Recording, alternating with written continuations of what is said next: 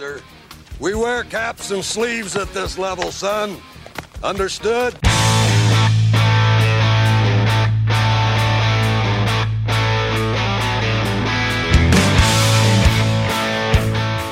All right, guys, we here at the California Penal League podcast are about a week away from the Major League Baseball trade deadline. Uh, it is August 2nd this year. Um, I can't remember why. I think it's because of some collective bargaining stuff. Probably COVID. Let's just blame COVID or the Russians. I don't know. Yeah, I can't. I there's some reason, but I'm gonna just uh, I'm just gonna say forget it. Who cares? So we're August second this year. It used to be the end of July, um, but we got a couple extra days for the the hot stove to start sizzling sizzling a little bit it- because the rumors are starting to warm up. That, warmer- that hot plate of fajitas. Don't stick your hand on it, baby. It's hot. Although right now you That's, probably that's could one stick of your the hand on top it. ten. I would say that's one of the top ten sounds in like uh, culinary wise. Like that. That's Oh, a t- yeah. maybe no, no. Screw that. It's not top top ten. That's a top three culinary sound It is. out there. That's also like an, a Mount Rushmore look at me dish to order. Oh yeah. Oh, the fajita. Like, oh yeah. Who is the tough guy ordering the fajitas? Yeah. You got everybody Yep. breaking their necks at Applebee's looking at who got the fajita. Mhm. Holy shit. And then everyone collectively, that, should I get the fajita? Like, we could share them. No, Yeah. no, I'll go with the burger. Like it smells I'm- delicious. It smells delicious. I'm I'm pissed. I Mhm. got yeah. I'm I'm pissed. All I got were the nachos. Yeah. Yeah. So this episode is going to be. We're going to try and be as realistic as possible. We're going to do a little bit of a, a Guardians uh, preview, predictions, wish list uh, for the deadline for the Guardians. Um, I have a sneaking. I mean, look, if you're talking to some people on Guardians Twitter, they could acquire Juan Soto, and that wouldn't be enough. So They could acquire There- yeah. Juan Soto, Mike Trout, uh, Justin Verlander, Max Scherzer, and uh, Willson Contreras, and they would still be ticked. yeah, And so half those I'm guys you know, aren't even available. I'm happy now, but like, everybody's got a Dolan price. never spent money before this. Yeah, It's like, okay. Dolan is cheap. Yes, he'll never earn my trust and respect. Now, To those I people, I understand say there's, play uh, the lottery and buy of- part of the team. I I mean, mean, that's not a That's bad exactly idea. what I it is a like God, I would eight do hundred that. ten million dollars. So after taxes, you do the lump sum. What Do like three four fifty? fifty? No, no, no. It's, it's it's it's a little more than fifty percent that you'd be getting. Okay, so four fifty. The team's valued You'd at have a significant- five. You could, Yeah, yeah, you have a you could significant buy a- voice. Yeah, I A would third. buy. I mean, this is in my hypothetical. I would be, you know, reasonable with my wife and go, look, we're gonna just like store away four hundred million dollars, and I'm gonna take the other fifty to sixty, and I'm gonna buy like five percent of the Guardians. And I'd be like, Yeah. who bought the winning ticket? And she'd probably say, I did, and I'd be like, cool. But when we got married, what's yours is mine, and what mine is yours. So thank you for the money. And she says, "I already bought a share of the Red Sox, you bitch." And And you're I'd be like, like, "No." no. and then I would go I mean, hire a lawyer. This would be still kind of cool to own a baseball team, though. I'd But then you could you could Like sabotage them NFL. from within. Oh, I could. you can't really Me and get like any significant with the NFL. I would do, you know, like I'd want to do. I probably want to spend 150 million on sports franchise buying, and then just save Yeah. the rest up charities, film well, movies and also, with if you guys. you bought 150 million dollars Yeah. worth baseball in like at least in like 20 years, the portion of whatever baseball team you bought, you're making twice as much money easily. Football, easily, yeah. that that investment would double probably in 10 years at, at the most. So I'm thinking Other probably. sports, I think it'd be hard to tell. So you probably do a hundred. I would do a hundred million dollars for the Cavs. That would Okay. probably get you eight percent. I'm thinking. Yeah, probably and somewhere because they're valued at over a billion, 1.2, Yeah. 1.3. And then 50 million with the Guardians. That probably gets you five to Mhm. seven percent. That's a fun amount. You don't need to work. You get to get courtside, whatever you want. yeah. Both teams are up and coming. Like that's amazing. Ooh, if you bought a minority stake in both teams, Yeah, Yeah. that'd be awesome. I just want to sit next That to would be Usher and get a ring. Is he still there? Is he still a minority owner? I'm 99% positive he still owns some share of the Cavs. Yeah. Interesting. I'm pretty sure you're right. I would I would get a giant typewriter and like dress for work and just walk back and forth between the two places and like pretend to work as like minority owner. Yeah, and always Just, like, be posting like away, yeah. yeah, always be like posting it like on Instagram, just like shots of you in a suit, just like walking in like to the like going to the office and like walking into the Yep. arena. Oh God, I wish I was a billionaire. I'd do so many weird things. Um. I know. Okay. Uh. But anyways, that wasn't enough anything of the about Dolan anything about cheap trade crowd. Yeah. Anyway, so what we're trying to do here, the gist here, before we got went down into our fantasy realm, is that we're just going to try and go through our most realistic, what we think could actually probably happen in the next week with the trade deadline. Um, the funny thing is, like, I, it's fun to like uh, as a preface. It's like it's it seems to me, and I don't know if you guys have noticed anything else with like the national media it doesn't seem like the national media gives the Guardians much credit or much of a shot at any any free agent. Like I never see it's always just like, oh well, who could get Luis Castillo? Well, I guess it could be the Yankees and the Mets. And then it's like, okay, And the Astros. could anyone else? And the Astros, right? But I I, Right. I, I just see that for every every name Yeah. basically where it's where it's like the same It's- four teams Yeah, And it just, and like- the Juan, it's like, and, what and the Juan exactly Soto are the crowd Yankees gonna give up? is it's it's what the Dodgers, the Padres, the Mets, the Yankees. Uh, I think I've seen the Braves thrown in Oh, the there. Angels. The Angels. it's- it's, just teams along the coast. Yeah. Yeah. The Soto one, I'm a little more like, well, okay, maybe because like Sure. yes. I, I don't, Yes. I don't know we if don't any have other a teams. would track be- record of making that kind of a move. We've never really. although done I that, could yeah. see a team, I could see a team like the Twins being like, "F it, we're going for it," and doing it for two years. That'd be bomb. That'd be. I mean, that would suck because we have to play them. But like, I I would be pretty impressed if I would- the if they were like, were "We're going with like Buxton." Uh, Correa and Soto for three years or two and a half years. Like, A part of me it. would have to stand up and applaud that move. Yeah, I, I Like, would. why I'd be not? proud of it. Why Yeah. not? I, I I mean it. It's enticing. So anyway, um, yeah. So that's kind of the the background here. Is we're just trying to uh see see what's out there because I think like there really are. There's there's a lot of names out there that I think aren't super sexy. Uh, in terms of what it would look like if you acquired them, but there's certainly some things that this Guardians team absolutely needs if they want to stay in the race this year. But then like can also look forward to like next year and beyond. Um, you know, the thought of like acquiring relievers probably doesn't get anybody like super jacked and hard, but Speak for you yourself. can, I mean, well, you know, most people, but you can, you can, uh, you can point to what two, three games at least this year where if maybe they had a more solidified bullpen with maybe a veteran or two in there, you might win that game. And all of a sudden, two or three wins puts you right there in the wild card spot and potentially uh, in the division lead. So it's make or break. Well, So I mean, anyway, like let's let's just take my- a step back quickly too. I mean, before tonight's game, which the Guardians lost to This the was- Red Sox, This was the three to one Monday loss. We're recording on Monday.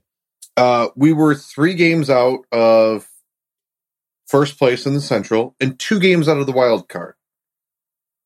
You know, we were two games above 500 at 48 and 46. And like you said, Steve, you know, two, three more games go our way. Hmm. Or, you know, I mean, depending on who they are against and all that, you know, but we're right there. And Yeah. we are going into a tough stretch. Uh, right before we start recording, I made the comment like, let's just get through this Boston series, uh, Tampa, Arizona, and Houston at 500. And you know, that would put us past the trade deadline as well. So that should be noted. But you know, if they if they make a couple of these moves that we're going to suggest here in a second, um, you know, th- they're we're within striking distance, and it's so painfully obvious. And this is where we just spent, you know, some time kind of, you know, nitpicking some things that we've seen on Twitter. Um, but you know, some of those points are on point too, in the fact that a couple moves and and there's no reason why we can't win the division.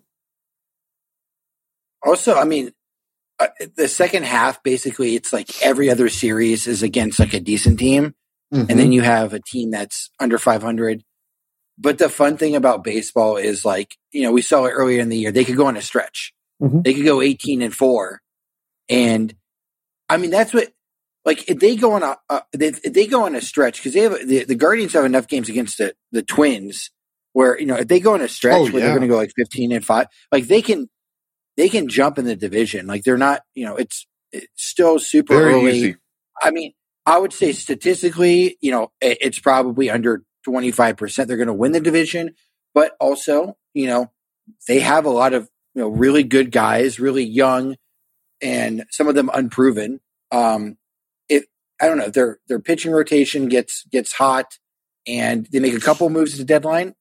You never know. And that's what's so fun about baseball. It's not like, you know, the team, they're the Reds where it's like, well, I, I, you never know, but we're, we're also 18 games out of, out of, out of first. B- and, below uh, 500. Yeah. Yeah. So Yeah. And I mean, ultimately, if the Guardians want to be a playoff team, at some point you're going to have to play and beat good teams, which they've been able to do this year. Yeah. Uh, but Yeah. That's why the schedule is designed to be backloaded with division opponents to make it exciting. So if the Guardians are within striking distance in August, you know, you've got games against the White Sox and the Twins still uh, to make it make it interesting. So, um, okay, they also all get right, the so Mariners. They get the Mariners too Mhm. toward the end of the year. So like, that's and the Rays. some, they have so some wild card teams and the Rays. Yeah, there's some wild card implications. they that last actually month. still really that hold could be exciting. Yeah, they really do still maintain uh, and control their own destiny for both the wild card. Because uh, yeah, they got the Red Sox in this. I mean, God only knows how this next few games will go.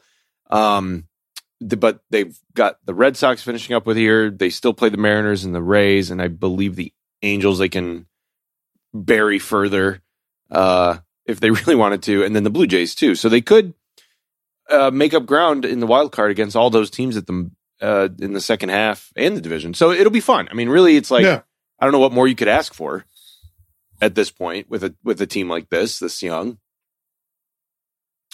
Um. So okay. So in terms of our uh, trades, uh, who we think might be realistic, how do we want to go about this? Should we just each uh, throw out a couple names? Um, how do we want to do this? What's the most What's the most like tantalizing way to do this? Why don't we just do a couple at a time? We'll do like Okay. We'll go in Throw like a out we'll two- do a little throw round out table. Two and, throw out two names at a time. Yeah, yeah, yeah. Let's do that. All right.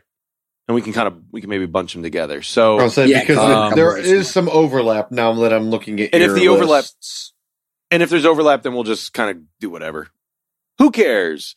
Um it'll be a free for all all. right, Fabs, you let's me to go do it. Oh, yeah, go first. Okay. Okay, so like I think one of the things that's like when we're looking at the trade deadline, um, you know, we've mentioned a few times they have a ton of minor league depth in the, the middle infield, and you know, I think this year showed uh, the front office. Okay, we are next year. I think our, our window officially opens, and so we're not you know a couple years out still. Um, so I think, and we're still not out of the division race as we just pointed out. So I, I there's a few. I do have a one like all in trade, which is we'll do my next go round. Uh, but I was looking at trades that could help us short term that wouldn't we wouldn't give up a ton, but then also guys that we'd have control over who fill areas of need. And then in what I, I also put would we give up for it theoretically. Uh, and my goal was to use the depth where we have like a lot of repetition in our minor league system. Uh, so we're not really, it's not as risky. So first I have a combo uh, where we get Willson Contreras so that fills a need. He's on a one year deal. Mhm. Uh, at catcher, he's an all star. Uh, it's definitely an area of need. It sets up Bo Naylor for next year, so it doesn't hurt the future. Um, and him being on a one year deal, it, I don't think it's going to be too crazy. Uh, with uh, with is it Ian Happ, right? I got the first name Yep. right. Mhm.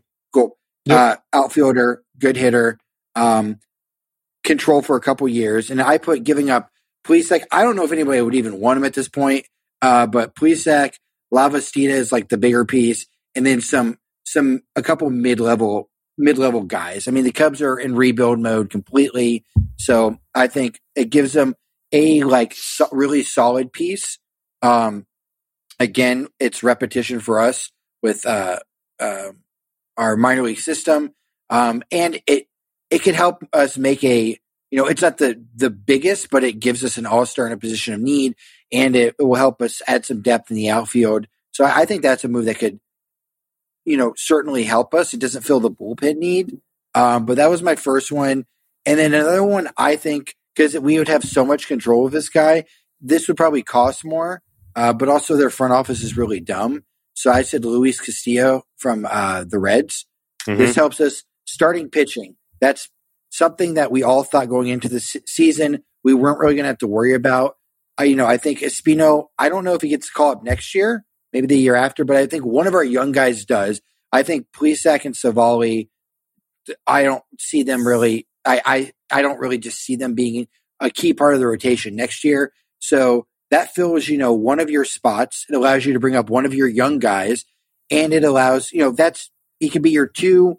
McKenzie could step up the two. Cal Quantrill. It gives you a really solid one Sure. through four by doing that.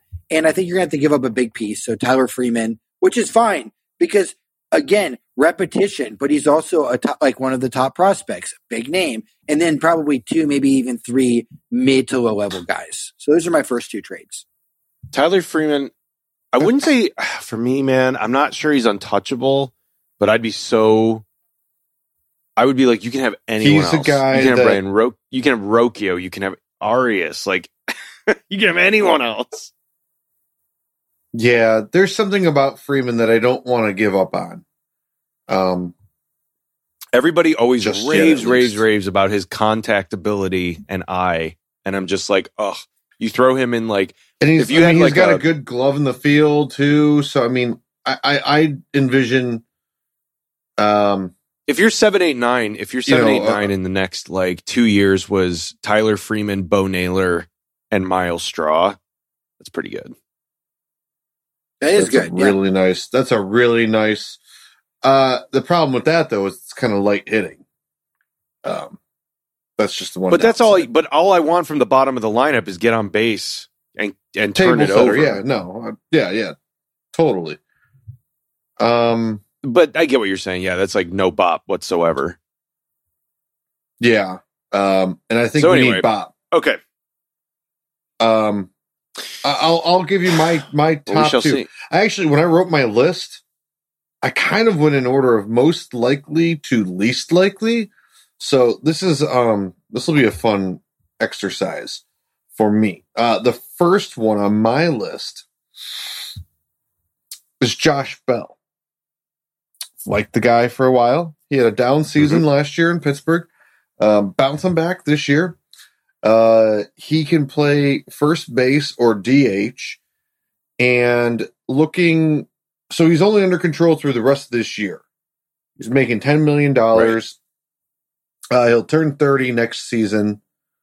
Um, but I think we could probably re-sign him.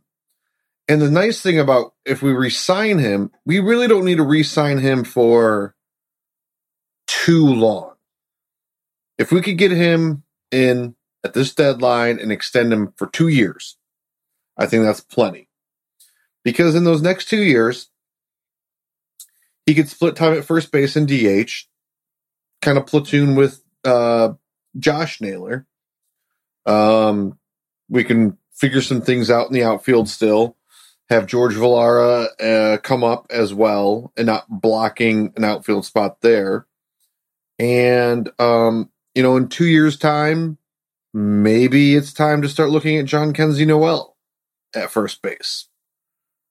So, really, the only Yeah. person who would be affected by a Josh Bell acquisition would be Franmil Reyes. Guy's got like what seven, eight home runs on the season, and I think like less than thirty-five RBIs. And we're approaching August. Um, yeah. uh, as much Yeah, as I would was- say his time. I mean, as much as I was, yeah, I mean, he's he's kind of on a short leash, but maybe Mm-hmm. Washington's like, hey, you know what? He's a little bit younger than Bell. We'll take him back in a deal, maybe as a reclamation project, you know, um, and some other piece, you know, prospect likely or a pitcher. I mean, I could see them taking Franmil and Zach Plesac, to be completely honest, because Yeah. Bell's essentially a rental, and those would give them two younger, controllable pieces that they could start to, you know, that have some major league experience. Um, Mhm. does Washington want that? That's a whole different set of questions. So Josh Bell, and then you know, kind of with the idea that uh, actually, honestly, all the guys that I have on this list have some team control, but I would also try to look to re-sign them or extend them at least. And again, just you know, extend Bell for at least two more years. Uh, second guy on my list is Ian Happ as well, Fabs.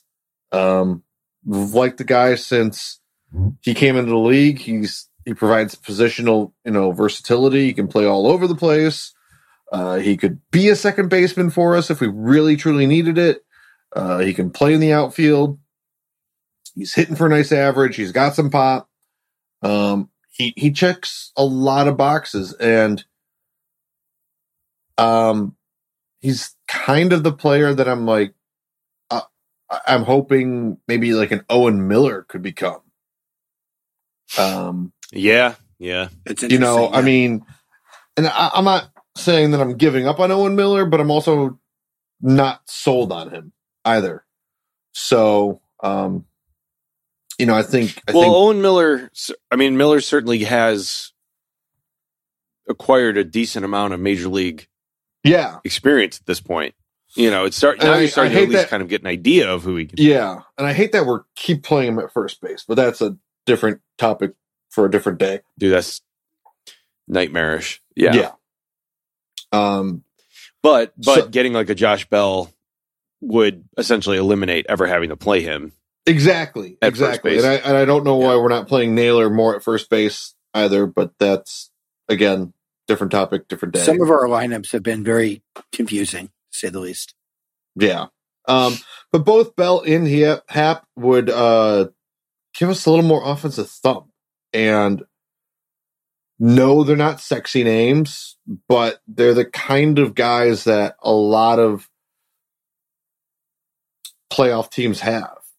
They're they're those glue guys, those kind of X factor dudes that just kind of always seem to be there. And um again, Mhm. these these guys, I mean, Happ's gonna turn 28 next year too. So I mean, and uh he is we would have him for a year and a half. So again, look to probably re-sign him to some kind of deal. It's his last year of arbitration next year.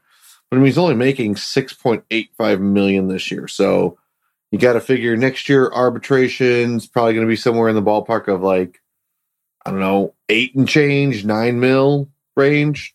Yeah. I, I- he's. I think he's well within our budget. Um, that's the other. That was my other factor in some of these deals Okay. too. Was uh, Yeah. Right. contracts. Do you do you real quick? Uh, s- I, I don't want to cut Steve off, but how much do you think the minority owner will play in free agency? So good question, and I think all of at least the guys that I'm rattling off, no one on this list that I have is making over 10 million. Josh Bell is the highest paid player on my list, He makes ten, I believe. and he's making 10. And I don't see him getting a huge pay raise. Um, I think you could probably go to him and say, Hey, Josh, here's a two year, $25 million deal for the next, you know, like I said, next two years. 12 and a half a year. I think he probably takes it. Um, and I think one or two of those kinds of moves I bet you get it. is is is where He'd do it for Blitzer third year. He'd want a third year. probably probably he probably would But want get it. that third year, but I mean dollar wise 12 13 million a year, I could see him probably Mm-hmm. settling in that range. And I think that's where Yeah. like I said, Blitzer kind of comes into play and I think you know an additional 20 mil 25 million dollars in in salary is certainly achievable with with the minor, minority owner now because what were we paying um our buddy uh edwin everybody likes to say you know that, that was a 20 million 20 dollar was- deal was 20, right? Yeah. it was 20 million a year Three. it was three, Three years for for 60. 60. Yeah. So, and everyone's pointing to, oh, well, Sherman, you know, without Sherman, that deal doesn't get done. So, yeah, I mean, an extra 20, 25 million dollars seems to be very manageable. Or 45 million for two years, each year for two years. For like a Juan Soto. The I old- mean, the Juan I mean, Soto well, now, Yeah, yeah. I mean, that's that we're going to have to get into that. That's the We real will. dream. It's on my list. That's the real dream. I yeah, I don't the- care if the team loses every game going forward if we got Juan Soto at the trade deadline. If we literally just lost out, I'd be like, whatever. It's worth it. We got two more years. I'm ready for 2023. So, all right. Well, my my first two uh, um, have already been discussed uh, to some extent. So, Ian Happ and Luis Castillo both I've got on my list. Ian Happ for all the same reasons. I like him a lot because he has the outfield versatility. I think it, it would be hard to, and and that gets into one of my choices choices here uh, after these other two names, but um, Ian Happ and then Luis Castillo. He's got a he signed through next year as well, so that really is the big factor there. That having him for a full season next year, when you're talking Yeah. about a rotation that's still going to have Shane Bieber, uh, Triston McKenzie in another year, Cal Mhm. Quantrill, and then Luis Castillo, and then whatever you want to do in the fifth spot Gavin in- for a Williams rotation and a team- Espino. Oh my god! Well, you start the year with Plesac or Civale probably, Sure. and then by the end of the year, it's going to look vastly different. Would be my Sure. guess. So, um, Castillo makes just like a ton of sense, not Yeah. just for this run, but for next year. And no, there's no way you're going to resign him. But I would, I would Maybe. give up. Ugh. He's going to be Uh, 30 maybe. next year. He's going to be 30 next year. So, Yeah, he might get like a. I mean, he might get like one of those goofball seven year deals he, from mm, someone. Mm, the Angels it's ver- probably would do it. Very, Yeah, it's seven You know, years, two very hundred po- it's million very- dollars. it's very plausible and likely, but you know, I like that. Plausible and likely. I mean, it's both. I'm just talking myself Yeah, more and more into is. it. You're right.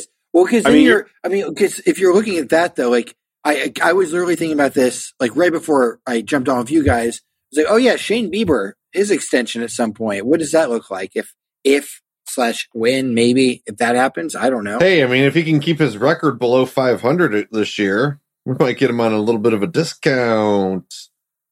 I mean, I know yeah. records not. I know records Well, you not see- the end all be all statistic, but Well, those advanced stats aren't much Yeah. better either, to be honest.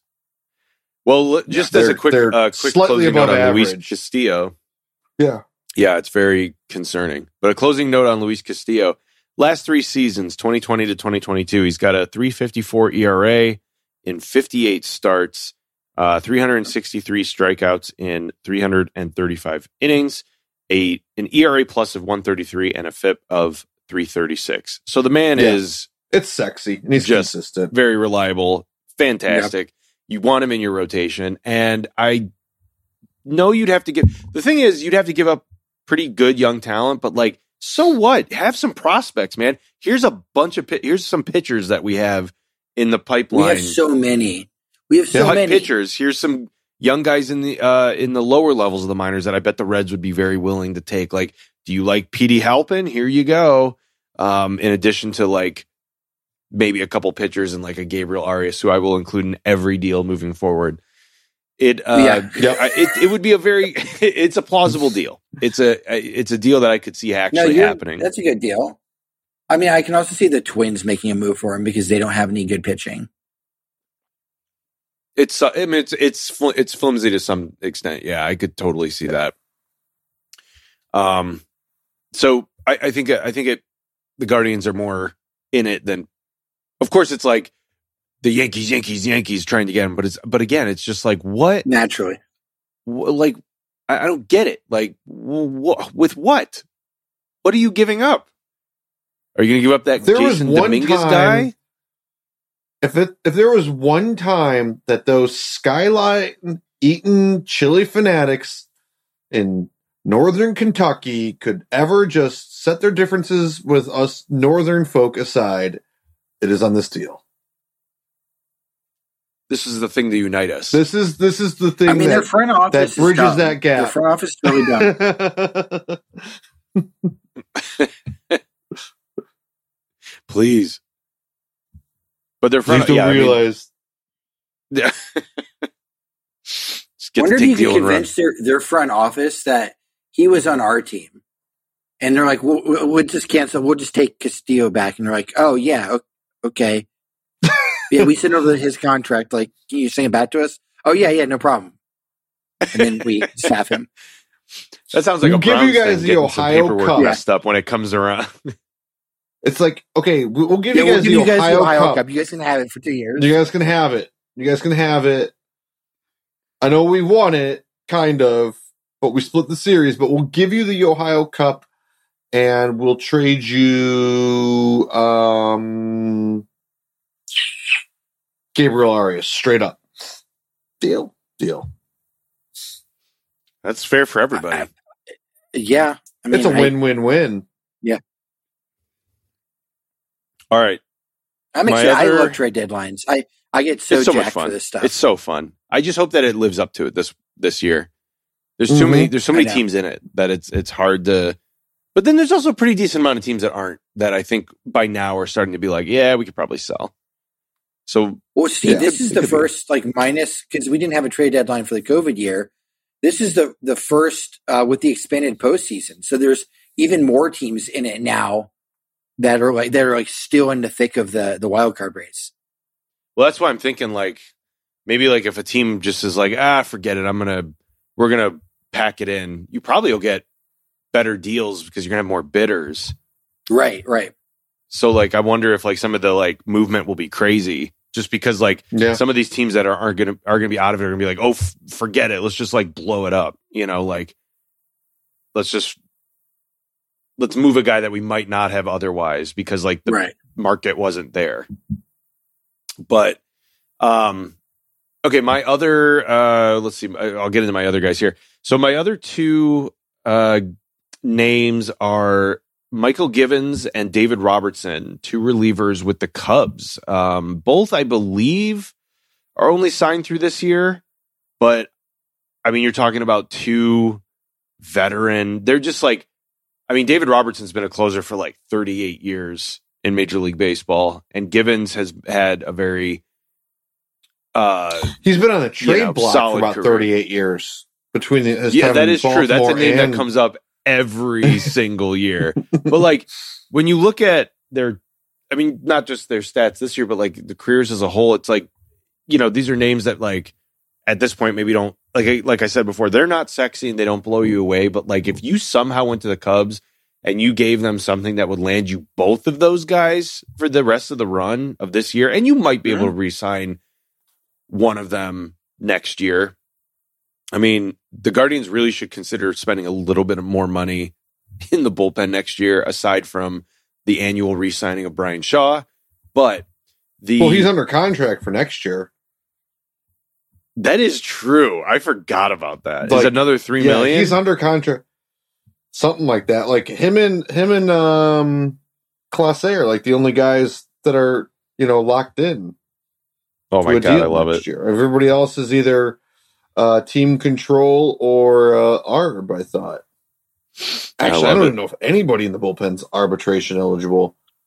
Uh, next year, He's signed for nineteen million dollars. Yep. She's Oh, gonna take up no, all of uh, our all of our salary.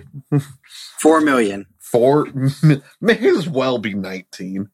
dude. So, yeah, I know. So, all right. So, David Robertson and Mychal Givens are both signed through this season, but they are like Givens has a 287 ERA and Robertson has Yeah. a 183 ERA this year. So, if you somehow pulled off some crazy deal, which wouldn't take like a ton of, I mean, it wouldn't be like that outrageous to acquire two relievers on expiring deals, but uh, I, to me, if you looked at the team as it's currently built, that would be the thing that would set that like set you up perfect for the rest of this year. And then you just see what happens next year. But and I know they like to get guys that they can control, but like God, those are two just veteran relievers that I would just kill to have on the roster now. And I mean, Oh, I, no. like you said, I don't think it takes a whole lot.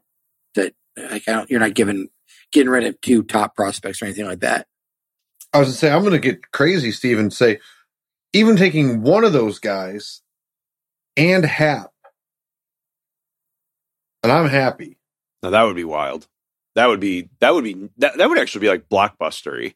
to do Okay, wait, something wait. like that. Let's get crazy. Add Contreras to it.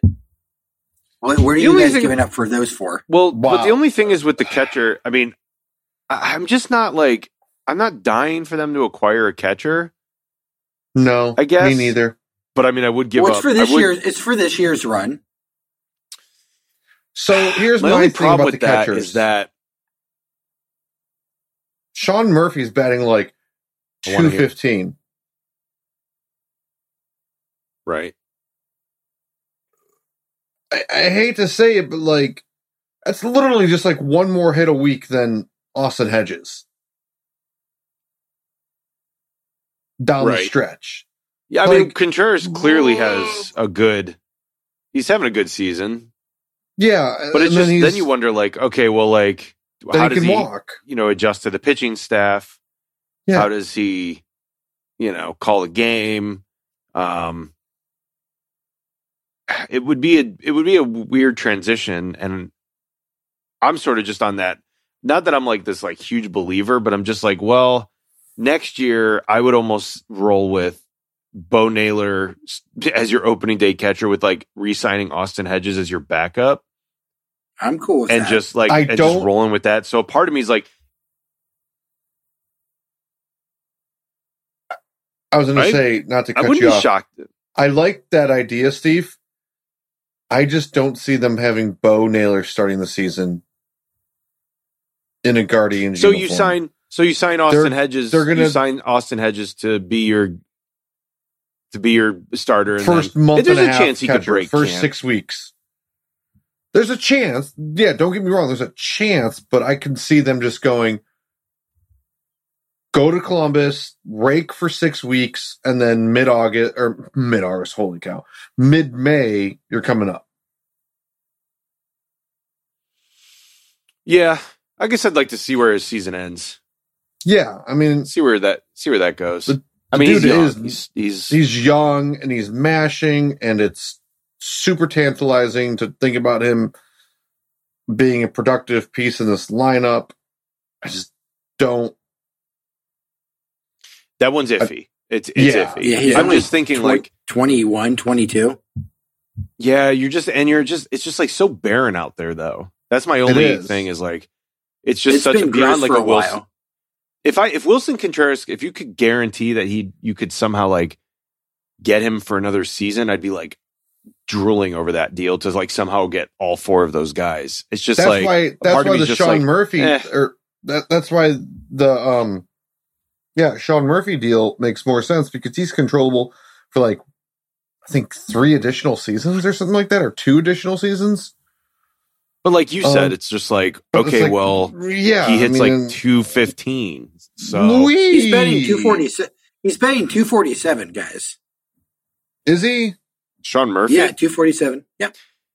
Oh, he did. He did have a good. uh He has had a good stretch recently. And he's gone on a raise tear average- here recently. Yeah, he is currently apologize. betting oh, 245, 11 home runs, 40 RBIs. I mean, that's not like it doesn't like make me want to like give up the farm. but Yeah, it's not world I don't think you'd have to It's give up the farm for him, but but I don't know. I, I just think I- because even though I think Naylor's because young, he and con- I just want more Naylors in our in our lineup because they're psychos and I they're positive psychos and I love it. yes, I I just my concern Yeah, about the catcher spot psycho. too is that there's a lot of teams that need catchers, and if Contreras and, and Murphy are the only two available, seemingly available, I should say, it's going to be an artificial bidding war out there. You're right. You're going to overpay for that. And I, I, I just, again, like Steve said, I don't necessarily believe that's where you want to overpay. And I think the organization by bring by calling Naylor up to Columbus, I mean they're indicating that like they're looking to bring him up in the Yeah. next like less than a year, and so like you, I think you if you can get Contreras cheap, awesome. You do it and you get a bullpen guy and like let it ride and see see where the season takes you. It- like I think that's fine, but but yeah, I don't I, I don't think it's gonna make any sense if you're gonna give up a guy for a guy for uh in a bidding war that's under control for three or four years, where it's like you. I mean, you have a guy. I think I think they have Yeah. a guy of the future that like is like right there. Yeah. No, I agree. I mean, the only positive, if, if you were to land a Murphy, you could seemingly flip him in a year's time. That's true. yeah, that yeah. Um, I don't know. Um, I was gonna say I'll dive into my next two. If if you've covered Yes, your please. If you've wrapped up your Yeah, thoughts yeah. on those. Um, the first guy I'm going to name, uh, you just mentioned, Steve, uh, Luis Castillo. Um, for all the same reasons, I would love him. Um, he is only control, like you said, through next season. If we could somehow extend him in like an extra year, that would be awesome because, again, like I just said about Murphy, you could theoretically, if you were to extend uh, Castillo, it's uh, you know you have him for two and a half years then, and maybe you can flip him. And I did not know this until I started looking this up, but he's from the same hometown as Jose Ramirez, and Oh, I don't know, maybe they hit it off or something. They're like That's best good. buds. And I was like, that would be sweet if that Jose connection somehow makes him want to stay. Um like I just said though, Uh, You do I wonder, like- you do wonder. Um, um, he you- do wonder moving forward if, like, part of a uh, bidding war. yeah, if you wonder if moving forward, like with Ramirez being here and for the long haul, if it would like almost like NBA style convince. Like I know it's always a big thing in the Hopefully. NBA, but like, would it Yep. make uh, free agents or guys be more willing to extend or whatever? Maybe. I mean, not like the biggest names, but like guys that like No. are like, yeah, I could play here because like this team's going to be good for a while. I, I maybe. I mean- it would be interesting to see. he he and Amed Rosario are hitting it off, and like I know I was talking about just like trade Amed, trade Amed, trade Amed, but I'm starting to come around to the idea. I was like, well, maybe we don't trade Amed. Like, yeah, he's a defensive liability out there. I do like his bat. I can live with the defense. Yeah. you know, I can live with. Defense is for nerds. Like if you have good enough pitching, you don't need defense. Dude, that's so true. Yeah. You can teach him Just strike defense. You can teach out. him defense. Just Um, Yeah. we need guys that get. We need guys that are averaging like 19 strikeouts per nine innings. Uh, well, Right, here's exactly. here's here's actually speaking of that. Our strikeouts from our starting pitching are down this year. Big that's time. not surprising because of the the loss of the loss of velocity. Although, like out of the break, Quantrill and Shaw were like slinging heat. Yeah. Did you see that? Yeah. A couple days Uh, off, Shaw man. was hitting 97. God Couple damn, days and off, Quantrill baby. hit like Just- 96. we can't. like holy this shit. that should have been that should have been a freaking sign to Tito not to pitch Shaw like on like seven hours rest. yeah. Like I my goodness, the guy's thirty 34, 33 years old. Like, give the old man a break.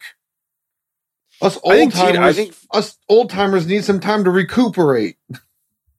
I think the thing with the one thing about the you know the bullpen's sort of in shambles to some extent when like there there is still something to be said for guys having roles in the bullpen. And right now it's very clear to Okay, me. before you say that, what is De Los Santos's role? I like that That's guy. what I'm saying.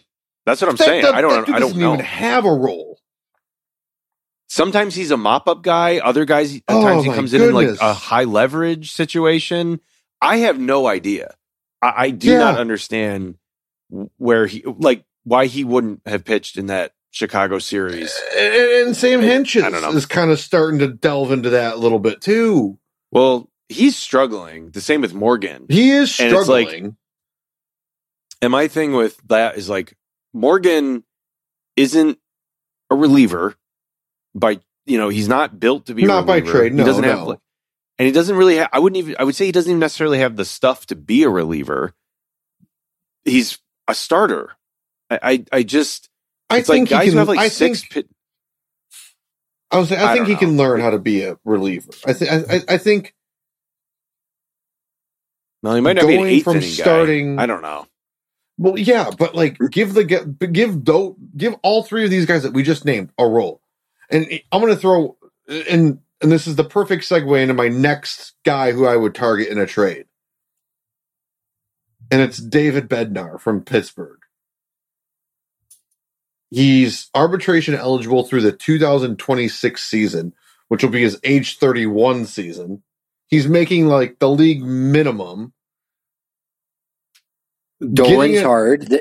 It's just a progressing Vince McMahon meme right now. Tell Yeah. me more. Yeah, no, this is like the per- he is the perfect Guardians trade target because he's locked up, you know, through with team control for you know the next four years, and you you just plop them in there with Clase and Morgan and Stevens and De Los Santos and um Hentges like we just mentioned and maybe Karinchak. I don't know. You know, we still have a couple No, dudes in the Please no. minors who are showing some some you know Karen Check was was throwing throwing well today. yeah. He's he's pitched okay. Um Yeah, I like those five walks for that Blue nine innings. series. That's always fun. Well, Yeah. I mean, if there isn't a guy on this roster who comes out into the, out of the bullpen and doesn't make you uh lose your lunch, then I mean, are we even a Cleveland baseball franchise? I mean, because That's true. That is true. since the dawn of time, I think that's been like written. Like I think that was like actually like the eleventh commandment that like just kind of got lost in translation. Like the Cleveland Baseball Club shall have a relief pitcher who makes their fans uneasy forever. At least it's ever. not the closer. And At if least it's, not, the closer, oh, yeah, if it's not the closer, it will be every setup man possible. Yeah, Yeah, it'll be- it'll be either- every high leverage pitcher. either the entire bullpen yeah either the entire bullpen rules up until the closer who will walk the bases loaded most nights uh or it'll be the closer's uh nasty and the rest of the bullpen getting there is as as a issue so i get it Yeah.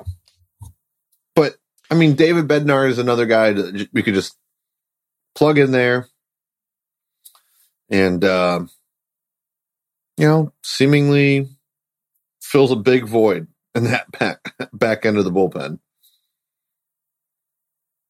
Plus, Yeah, he's another no, power arm. That's that's the wave of the future in bullpens, man. Just give me nothing but power arms. it'll that one will cost you i can't i that Oh, i don't it's, it's know not going to be the- cheap. It's not going to be. I don't even. I don't even know where to begin to take. You know, because of that team I control just threw a bunch of random prospects in for mine because I also put Bednar in mine. Yeah. Okay. Yeah. Chris, what else all you right got?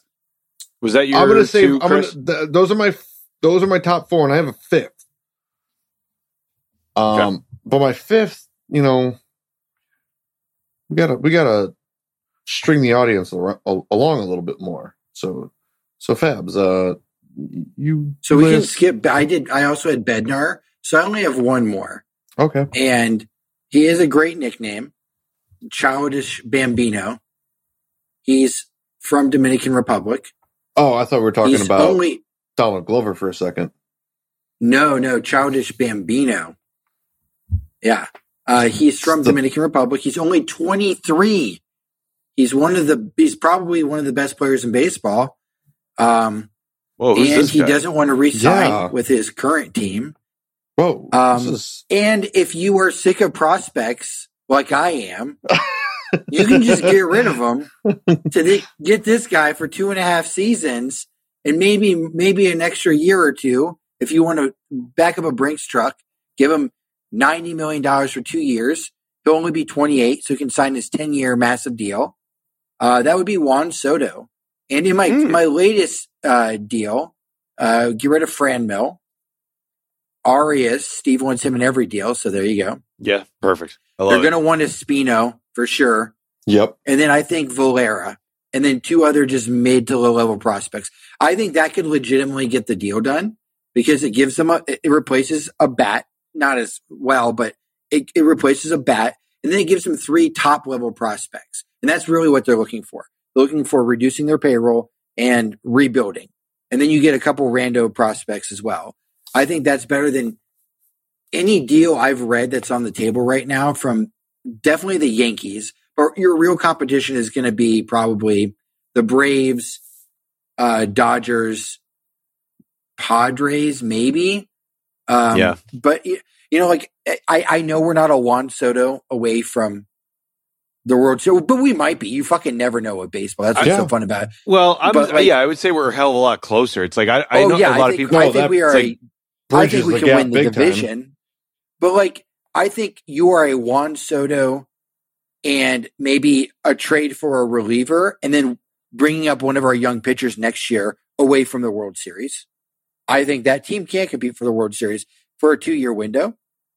And you're, and the And cool if thing backup is said you Brinks have- truck, we open that window yeah, up for a couple back more years. Brinks truck, exactly. You get, get a couple more years. So you know, like we've never we've never really gone for it. The craziest trade, really, in recent memory, was the Andrew Miller one, and that worked out really well for us. But it would be really fucking fun to see Juan Soto on the Guardians because no one would expect it. It'd piss off so many big markets, and that would just be delightful. So the funny thing is, Fabs, that you said two years at ninety million dollars total, and the more I'm thinking about it, that sounds so spot on. Just absolutely, positively, you go to him with that offer, and if he says no, well, then you know, all right, at least you you tried. You shot your shot. Um, I'm just trying to think of like who else to round out that deal. So you said Franmil, Arias, So in my deal, Valera, I had Franmil, Espino. Arias, Espino. Yeah, those are my those are my like top four guys. thinking And maybe again, like as what I as what I said earlier. th- Those are all positions where there is repetition Yeah. with top level prospects. So yeah, it sucks you lose, you know, some top tier prospects, but like you you have other Well- top 100 prospects that are replacing those guys. So here, here's a thought too. Um, I think I think a Plesac has some value, especially to a team like the Nationals. Um, and then since you're landing Soto, you don't need Kwan and Jones, so one of those guys could be included. Right. I mean, yeah, if you could somehow keep It's probably Espino, Nolan I Jones. doubt it, but like, yeah, I I, would- I don't get rid think of that Nolan I don't Jones then. think if if if they're gonna if they're gonna do a deal with us, I I, I don't see I don't see how you can't give up Espino. That's gonna be the the first name that you're, you're like probably right. he's I'm in the deal. Um, Yeah, you're right. I don't know what their Just trying minor to league think of pitching some looks other- like, so I, I I don't know what they value. Value more is like they because they might because if they have like three guys, they're like, oh yeah, we have guys like we're like ready to go. We need s- we need to replace the bats and we need like an infield. And it's like cool. We have tons of middle infielders. Like, who would you like? Yeah. I mean the the Nationals are in like full on rebuilding mode. There, Right. There's Right. there's almost going to be nothing that you that they wouldn't need. Mhm. So I feel like what fair. you've Yeah. Thrown out there as a deal like makes a ton of sense because it's just like you're getting Yeah. a giant haul of guys that you're going to stick anywhere.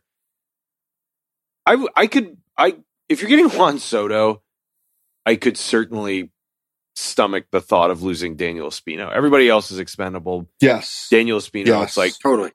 pitchers are pitchers are tough to you, you never quite know and pitchers are a more fragile position so not that i would say flippantly just get rid of him but that's the only deal where i'd say like i could live with that that i could Yeah.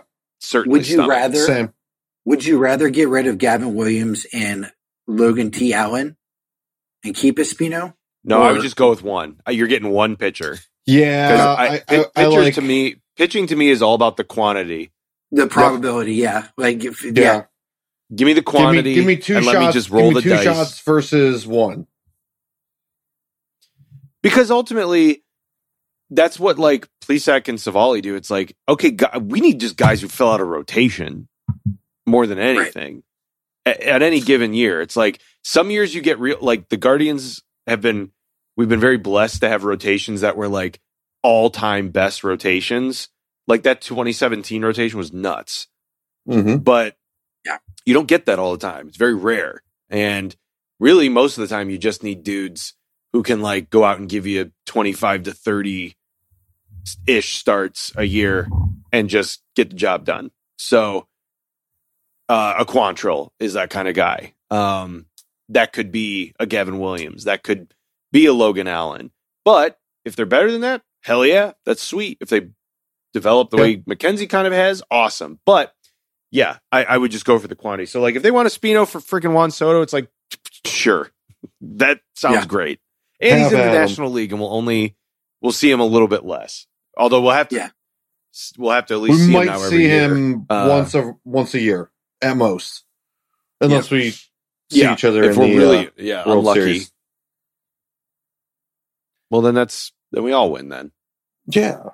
Uh, It's well, win, win, geez, win. my, I'm mine's a big come down from yeah, mine's a big come down from Juan Soto. Um, because my last guy, I know Josh Bell had already been mentioned, but my last guy was Trey Mancini, who is uh 30 years old, but does have a 10 million dollar mutual option for next year, and can not only play first but dabble in the outfield as well, which I think to me gives him a leg up over Josh Bell in the current iteration of the Guardians lineup because if you're going to acquire Sure. a first baseman, you're going to have to do a lot of puzzle piece finagling between uh, whoever you acquire and where Josh Naylor will play because like you really don't want him in the outfield like with his No. leg. Well, you So, just DH him. um, you get rid of Franmil and you just start DHing him. well, that's the well that that becomes an interesting proposition. Is like we've talked a lot about trading Franmil, and I could certainly get around to that idea. I'm see, I'm more like I'm way more agreeable to a Franmil Reyes tr- deal than I would be to an Amed Rosario, even if R- Reyes has the pop that he does. I uh yeah, I'm s- like you said, it's like the short leash, and also he can only DH really, so that limits what you can do with him. And he's like, he goes through when he goes cold, he goes cold. And this Dude, year's been It's rough. Well. That's the whole thing is like year has been cold. you put him in the you put him in the uh, cleanup spot this year. It's like a, a black hole in the lineup. He's getting dropped to fifth, sixth. Like suddenly, you know that like sort of talk about like, well, you got to extend Franmil has gone out the waste, gone out the window. Yeah. Um, Mhm. Now you could pivot and say, well, and you so got it to wouldn't be opposed, Amed. dude. Wouldn't be opposed Yeah. to that. I, I just because he's like only the got guy- he's only under control for next year. It's it's Yeah, got this a is year and a last year half of of it. arbitration. Yeah. Yeah. I I I would be shocked if they didn't sign him because he he'll be very affordable, and he and he gives you the he gives you the depth in your lineup that you're looking for. Defense is whatever, you know. At some point, he'll probably dabble in like third base, or he'll Right. they'll do something weird one year, and he'll play first base in spring training. I mean, But- you can play third. you can move Jose back to second, and then move Giménez to short. There you go. Perfect. Sold. And then you trade But- all those middle infield bitches for Juan Soto. Get out of my farm system. Mm-hmm. I don't want to read any All more of you- goddamn articles about these prospects on the on the in the Guardian system. Just go. I'm starting. I am I'm starting done. too to get fed up with some of the prospects because it's like, for the most part, a lot of those guys, I feel like maybe post trade deadline next year is when you could start to see some of them because they are so young. Yeah. I don't want to be having these same conversations next year. I also don't want to Oh, just give might. up for nothing. I know. So there's that on the flip side too. It's, Well, that's the thing. Yeah, it's like I don't want to. I mean, flip I can talk Gabriel myself. Arias I can talk myself into I any one any one direction. Yeah, I don't want to. I don't want to flip Gabriel Arias for like friggin' David Robertson, and then like at the end of the year, like be like, He okay, walks, see you later. Right. and then like Gabriel Arias actually becomes something. It's like, damn Well, it. you know who I would The trade Andrew- Gabriel Arias for in a heartbeat is Bryan Reynolds. Yeah. Well, yeah, we've been down that road I mean- Plenty and I'm gonna go, I'm gonna we're gonna keep on marching down that road because he's That's my last mostly guy. what this podcast is. That's it's just Oh. the Bryan Reynolds love fest. And Man, if you guys thought we were haven't caught on to that. It is realistic. Pittsburgh's a Pittsburgh's not going anywhere. The sooner Pittsburgh realizes that they're not going anywhere in the next three years, the better off they're going to be. Sorry, Pittsburgh. Sorry, Primanti brothers. Sorry, Yeah. Stillers fans. Sorry, Mitch Trubisky.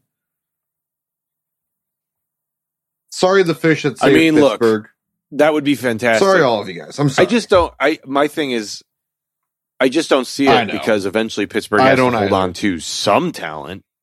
Bednar- O- Oneil Cruz. Bednar makes sense Oneil to me Cruz. because there you go. You just need one guy. you just need one. Yeah. yeah. I think He's I your all star for the uh, next decade. that's right. Bednar makes a lot of sense because you can, if you're a team that's like sort of in the dumps, it's like pfft, we could trade a reliever. Do we really know Right. if this reliever is going to be anything in the next four years? Like, Like he's who the heck- 27 too. Yeah. Yeah, I mean, he's it's like- had That's a guy had- where it's like, sure, he's having a great year now. he had a good year last year too, but yes, this year is you Yes. know above and beyond that. So yeah, and I mean they they got him from But San but I think Diego, you could. and San Diego loves to trade bullpen pitchers, just like willy nilly, just like you get a bullpen pitcher, you get a bullpen pitcher. We need to make a deal. Oh, you want like three of our best bullpen arms? Take them. See, that's but like that's kind of what I would argue is probably what the Guardians are th- like moving towards is like the reason they probably drafted. I mean, certainly the reason part of it that they drafted so many pitchers was like, who can we turn into a reliever? Who who Yeah. will we be able to like? It's just a numbers you know, game. Uh, yes, that's all it is. And like, if you're a team that's in the absolute dumps, like the first place you go to move players is your bullpen, Yeah. because in four years when you compete again, it's going to look totally different. Like, go look at like bullpens from like the some of those years with the then Indians, like before they hit the playoffs, and you're just like, whoa, like who the hell was this? Right. So it can it the turnover can be huge, but like once you find a couple guys at the right Sure. time, it makes sense. And the Pirates are just nowhere in the next like I would say three years. So it's like sure, Yeah. why not? And, and sure again, I mean, in three for that. years, Bryan Reynolds will be 30. They do have him locked up through 2025. So he fits that window. I mean, he's, he is just young enough where he can fit that window and give them even if he has a, a traditional career where it kind of starts, you know, things start going down the, you know, go start going sideways with him when he's 32, 33 years old. That's still probably two to three good years of when they should start contending too. It's the uh it's the Ryan Zimmerman, Alex Gordon Yeah. type of career Exactly. Exactly. Where he'll be he'll be the veteran on what you would hope might be a decent to contending team in 3 to 4 years. And but, you know, the Pirates have done plenty of stuff in the past that like you said about us- the Reds fans. yes. It's like this is how you are so bad for 35 years and make the playoffs crazy. like twice. Like It's that's I mean that's it's, We brought it this is how teams it up stay bad. we brought it up two weeks ago. We were just asking what his role here is in Cleveland was in, in De Los Santos, and Pittsburgh had him last year, and they were just like, "Nope, we don't need him. Go away." Oh, and like think think of all the trades they've made. Like they just like gave away Tyler Glasnow. They Yep. they get arms like that that they clearly can't identify or work with. Just just to provide some bullpen depth. They constantly are doing that. So I, mean, I think, what do they uh, get back in, in return for it's certainly Cole? plausible that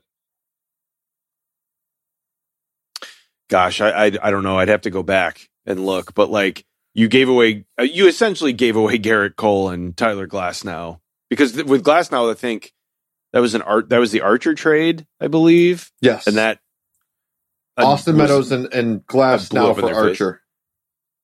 Could you imagine that team Yeah. if they had Gerrit Cole, Glasnow, Austin Meadows, Bryan Reynolds, uh, Josh Bell still, like, uh, oh yeah like They might, yeah, they'd probably be competing in that terrible division.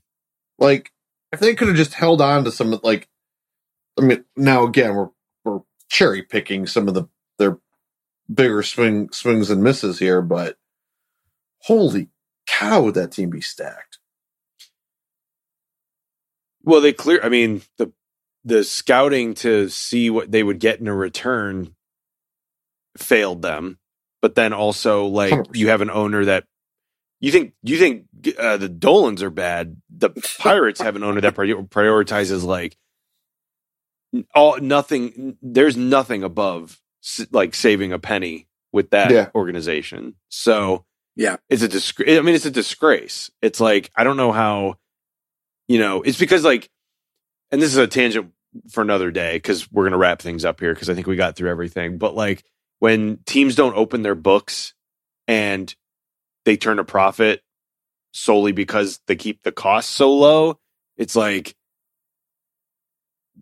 it's that might be a way to run a business, but like if as a baseball team, it's like a disgrace. So It it feels like they're still kind of hanging their hat on what was it 13, 14 and 15 when they made the wild card game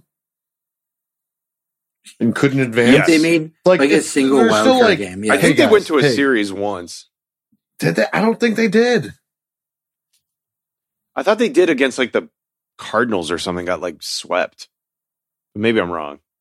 Um, if they did, I but don't anyway, recall it. yeah. But I mean, like, it seems like they're like, hey guys, remember like six, seven years ago when we had that like nice little run of wild card appearances? Come, come out to the ballpark and watch our team. Yeah, we trade And, like, we and then like we had some talent, we traded it away and got literally nothing in return. Yeah, so, we have nothing to you show like for that it too. now. Yeah. Oh, they Uh, did. like, uh, yeah, you're over- right. In 2013, 2013, they beat the Reds in the uh, wild, wild card, like the one game wild card game, and then Okay. they lost in five to the Cardinals. Oh wow, I can't believe I remember So they- that. That They was- won they did. 94 Wow. games that year. Wow. yeah, well, I'm sure that really helps Pirates fans sleep at night. So Yeah. Remember when you guys, in uh, 2015, they won 98 games. And they finished second in their division. they were legit for a The couple Cardinals. they had some, they had that, that 2013 to 2015 window, they actually had some nice teams. And mm-hmm. then, like you said, Steve, they just blew it up. Yep. I mean, that's that's why it's so precarious to make these deals because if you can't get anything in return, it's like, I mean, it's a nightmare for your franchise. And and honestly, so. that should actually serve as a cautionary tale to to the Guardians don't stand pat. Well, that's true because it also take it also you know people get again we've talked about it for so long is that people get so hung up on prospects Mm-hmm. that in a lot of the in a lot of times it's like you you always want to try and go with the the established major leaguer because you just never know with a minor leaguer what's going to happen. It's like we've talked about Gabriel Arias for ever since he came over here collectively, and it's just like, you, I mean, yeah, he's got a great glove, but like, I don't know if he's done much in the minors offensively to make me be like, oh, holy shit, this guy has to No. come up. And like, he hasn't. is he suddenly is he suddenly going to like turn it on at the major league level? So it's like if some other team thinks he's still got the potential, it's like, yeah, I'm I'm willing to roll the dice for if it means like if it means a a, a reliever like Bednar or you know an Ian Happ or any of the names that we mentioned. So, um, I would be so happy It- if yeah, we got I'm with you a that. Happ or a Bell and a Bednar. Give me a bat and an arm. I would be through the roof happy. Yeah, I know. I would love Prob- if we got a, a bullpen arm Yeah. under control for a few years. That'd be awesome. and I know probably 75% of Guardians fans would look at the acquisition and go, who the hell are these guys? You know, it'd be that Stupid scene right, team. it'd They be want that to spend scene money. right out of ma- major league. Like, who the hell are these guys? Yeah. And but these are quality players, and we've said it so many times. Those kinds of quality players help you in, in, in playoff series. I mean, Steve, I'm going to put you on the spot really quick. I know you want. to I know we want to wrap up here, but think back to your your 2014, 2015 Kansas City Royals. oh baby, Now, that you team talking really like the. Greg Holland, the Greg Holland, Wade Davis bullpens. that. And Okay, think about okay. their lineups. Think about their lineups. That was just a solid one through nine. There were Mhm. no future Hall of Famers. I mean, Salvador Perez probably withstanding. He's, I would say, fringe. Um, Yeah, but you're right. Uh, You're uh, right. I mean, but- it was a but- team that had the fewest home runs, or Yeah. or close to the fewest home runs in the AL.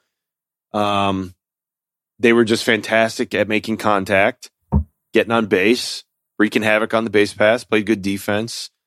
Yeah, I mean, so and- you had and- Eric, Ho- you had guys like Eric Hosmer, Mike Moustakas, Alex Gordon, all in their primes. It's like, yeah, and none of those names are like, none of those names are even like going to sniff the Hall of Fame, but like, those are incredibly they're talented ball players. valuable players. Yeah. you know, I'm, I'm No, I'm sure with the you, Royals will one day recognize them in some capacity. But you know what? It's just unfortunate that they only had that two year window. Made it count though. Yeah. Yeah, they did. Two World Series appearances. They went to a game seven, that like crazy game seven with the Giants, where Madison Bumgarner went like God mode that series. Yeah. So I mean, and it's it's, been riding that achievement ever since. I mean, it's that Kluber almost God. did that. Kluber almost did that Yeah. in 2016. Like He did. that's He did.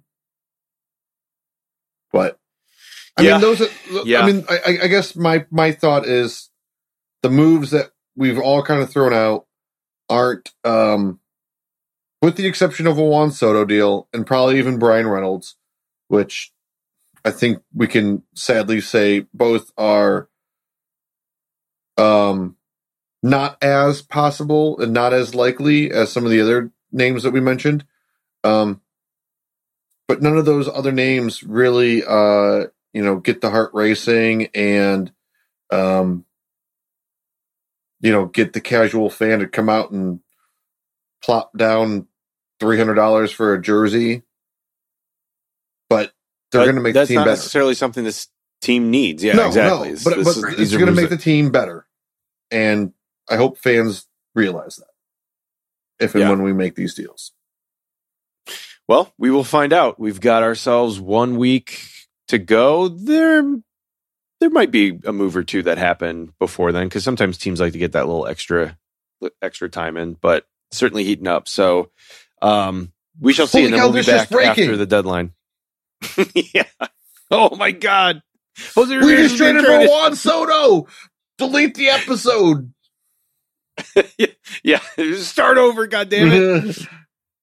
All right. Well, if, if that were the case, we would do that. Um, but uh, somehow it work. I'm not so sure that would happen. But I uh, we'll see, and we'll be back after would. the deadline to uh, you know break it all down, see how it looks. Uh, but until then, uh, tell all your friends about us, and then also follow us on social at Calpenal Pod. Rate, review, subscribe. That is always very helpful. Um, and we'll catch you guys later.